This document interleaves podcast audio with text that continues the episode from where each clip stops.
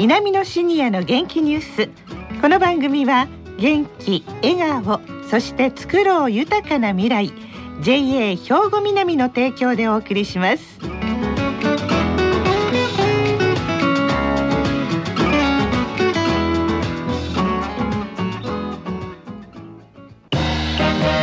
皆様の元気生活を応援する JA 兵庫南。近畿最大級の農産物直売所虹色ファーミン。おすすめは JA 兵庫南エリアの新鮮な地元農産物。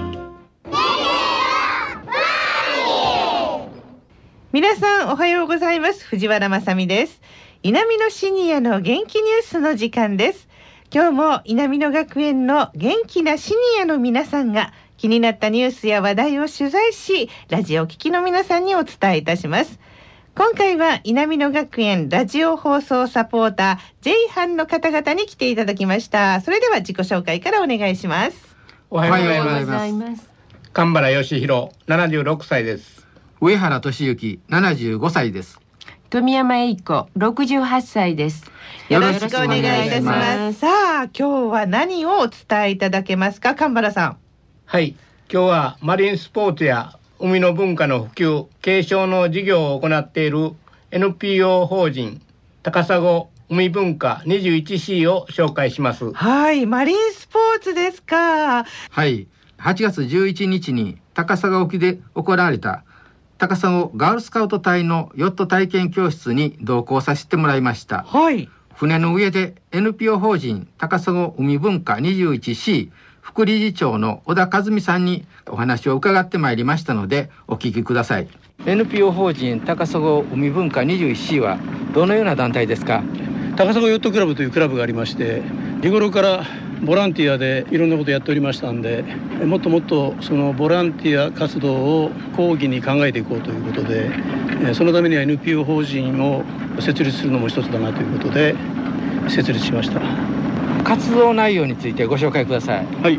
瀬戸内海海域の一般市民に対してマリンスポーツや文海文化の普及継承そういう事業を行いたいということと与党で港湾を利用する人たちを含めて海域の環境保全それから安全に関する事業そういうものを推進していこうという考え方でおります。それから最終的にやっぱり瀬戸内海という大きな海域の中で大切な資源である海を守って、えーまあ、それをまちづくり等々にも生かしていくと。海洋スポーツの普及振興のためどのような事業を行ってますか？今日はあのガールスカートの子どもたちが、えー、セーリング教室をやっております。この他に高校生のヨットレースの訓練クルーであるとか親子セーリング教室といいまして小学校高学年含めて親子で参加するセーリングスクールそういうこともやっております。それと障害児の方たちをこの艇に乗せてイベントもやっております。これは、え教室というよりもむしろ、え海で風に当たっていただくそれから、え潮風を感じていただくそういうことを目的に、え障害児の方たちが参加されているというような状況です。今日はガールスカウト隊のヨット体験教室ですけれども狙いと概要についてお聞かせいただけませんかまあガールスカウトは本来山での活動が多いわけですけどもやはり山でロープの結び方とかも勉強しますけどもそれが海でも同じ結び方であるというようなことを知ってもらうそれからまあ山で体験できない海でのスポーツそれはま風を利用してヨットが走るというまさに自然の中で船が走るということも体現していただくと。ゴミ収集と環境問題についての取り組みというのはどんなことされてるんですか？年に一度高砂市のクリーン作戦に参加して NPO とそれから高砂ヨットクラブと一緒になって皆さんで海域のゴミを拾う。特に今我々の場合は高砂の堀川運河の周辺を海面に浮かんだゴミもその日は拾っていこうという形で船を出してゴミ回収をすると。ヨットの魅力とは何でしょうか？省エネで風で動くということ。歴史を考えてももう16世紀前後から世界を渡り歩く艦船があるわけですけども風だけでどこにでも行けるというそういうものですから、まあ、魅力としてはそういうところがあると思います。危険はないのでしょうか？危険はあります。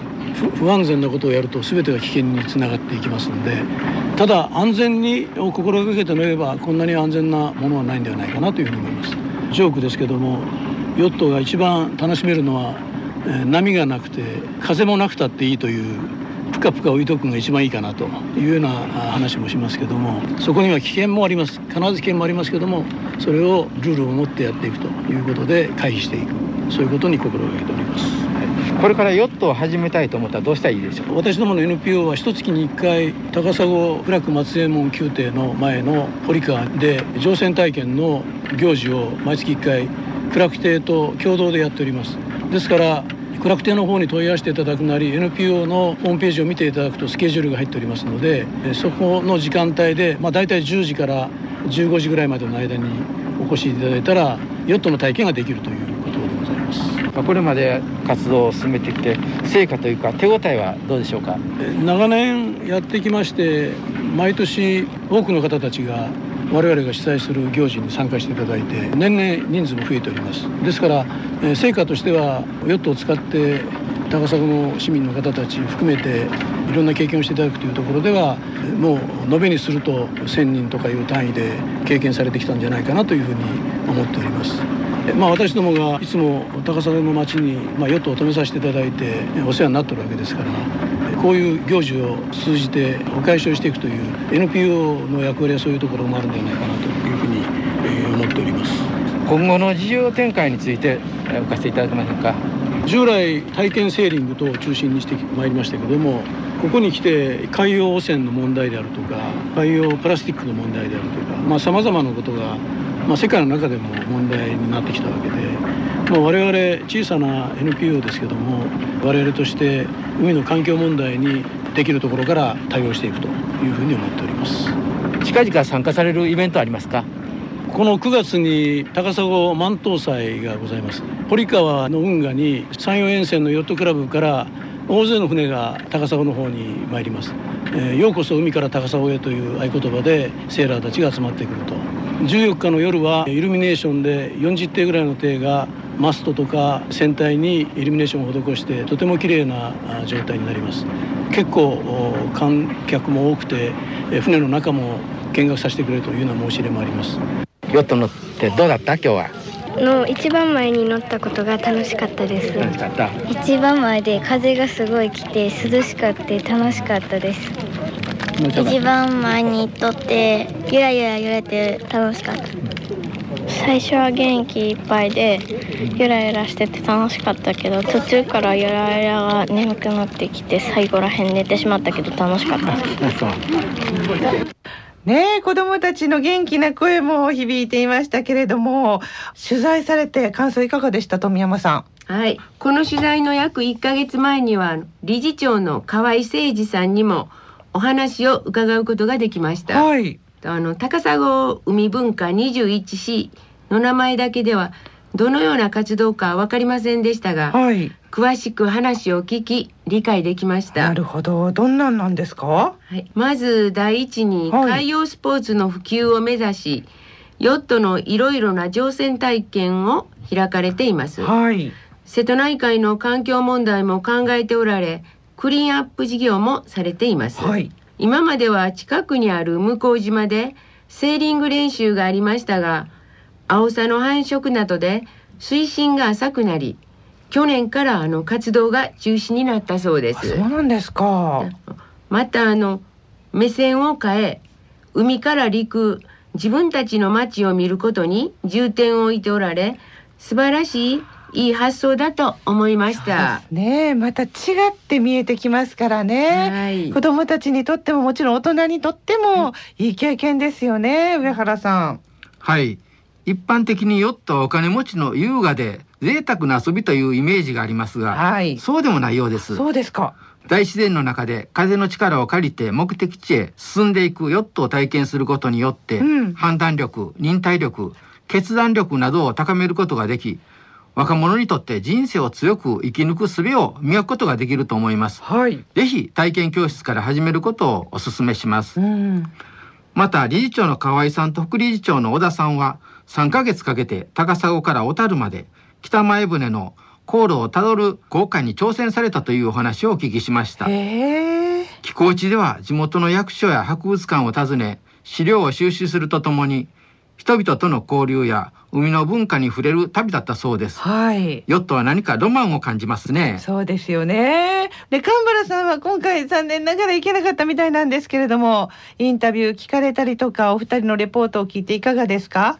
はい NPO 法人高砂海文化 21C の事業により多くのグループの方を集めボランティア活動で瀬戸内の海を美しい海にしていることを聞き嬉しく思いましたはい。この頃のニュースでは海の環境が魚にとって悪くなりこのため魚も少なくなりましたはい。高砂加古川の海にも多くの魚が帰ってくるようになればもっと嬉しいですねね、本当に帰ってきてほしいですよね、お魚。はい。また、中学生や高校生は、ヨットほか、海洋レジャーを指導していただくのは、将来の思い出になることでしょうう。ん。もっともっと多くの子供が参加できるようになればいいですね。そうですよね。はい。あの、上原さんと富山さんは、ヨットに乗ってこられたんですか？はい乗り心地いかがでした？まず、上原さん。はい。私にとって人生初めてのヨット体験でした。はい。この日は天気に恵まれ、海は穏やかで、沖に出ると爽やかな風もあり、気分は最高、ええ至福のひとときでした。機会があればまた乗ってみたいし、孫たちにもぜひヨット体験をさせてやりたいと思いました。あ、そうですか。えー富山さんはいかがでした？はいあの私があのヨットと言って連想するのは豪華な船ですよね。うんそして堀江謙一さん、はい加山雄三さん、はい辛坊治郎さんなどです。そうですはい。うん。で今回あの初めてのヨット乗船体験であのワクワクしながらこの日を待ちましたが、はい。思っていた以上に興奮しました。あの当日はあの大変暑かったのですが、沖に出ると潮風が気持ちいいの一言です。うん。1時間半ほどの乗船でしたが風を利用して自然の力で動くことが分かりましたうん。ヨットにはまってしまいそうですそうですか。でもあのインタビューにもありましたけれども、ちょうど今日なんですね。9月14日、高砂で開催される万灯祭。上原さん、この万灯祭というのをご覧になったことありますか？はい。万灯祭には何度か出かけており、はい。周辺を散策していると、堀川運河に停泊した数多くのヨットのセールが LED で飾られ、辺りをロマンチックに演出しているのが目に入ります。へえ。水面に揺れる明かりを見ていると幻想的な世界に引き込まれそうです。はい。万灯祭は今日明日の2日間開催されますが、街中が明かりと音楽に包まれ、イベントも満載。ぜひご覧いただきたいと思います。はい、この高砂の万灯祭は今日と明日の2日間ということです。ぜひお出かけください。今日は NPO 法人高砂海文化 21C をご紹介いたしました。皆様の元気生活を応援する JA 兵庫南。近畿最大級の農産物直売所虹色ファーミン。おすすめは JA 兵庫南エリアの新鮮な地元農産物。さあ皆さんいかがでしたでしょうか？稲美のシニアの元気ニュースお別れの時間です。この後は兵庫ラジオカレッジの時間です。このままラジオ関西をお聞きください。稲美のシニアの元気ニュース。この番組は元気笑顔そして作ろう豊かな未来 JA 兵庫南の提供でお送りしました。